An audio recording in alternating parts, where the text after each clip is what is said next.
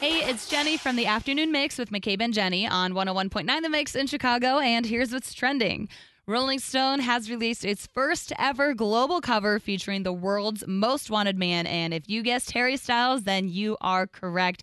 Look out for him in your latest Rolling Stone magazine issue. Or, you know what, if you'd rather see him in person, he will be coming to the United Center for five nights at Harry's house in October. Ben Affleck and J-Lo capped off their wedding weekend with a Sunday barbecue following their wedding at Ben's estate in Riceboro, Georgia on Saturday. Guests joined the newlyweds back at the 87 acre property for lunch lunch. The Whirlwind wedding weekend began Saturday morning, and the guests wore white for Saturday's big soiree. And love is in the air because Modern Family star Sarah Hyland and Bachelor in Paradise bartender Wells Adams are finally married. The couple tied the knot after a three year engagement in an outdoor ceremony at Sunstone Winery near Santa Barbara, California.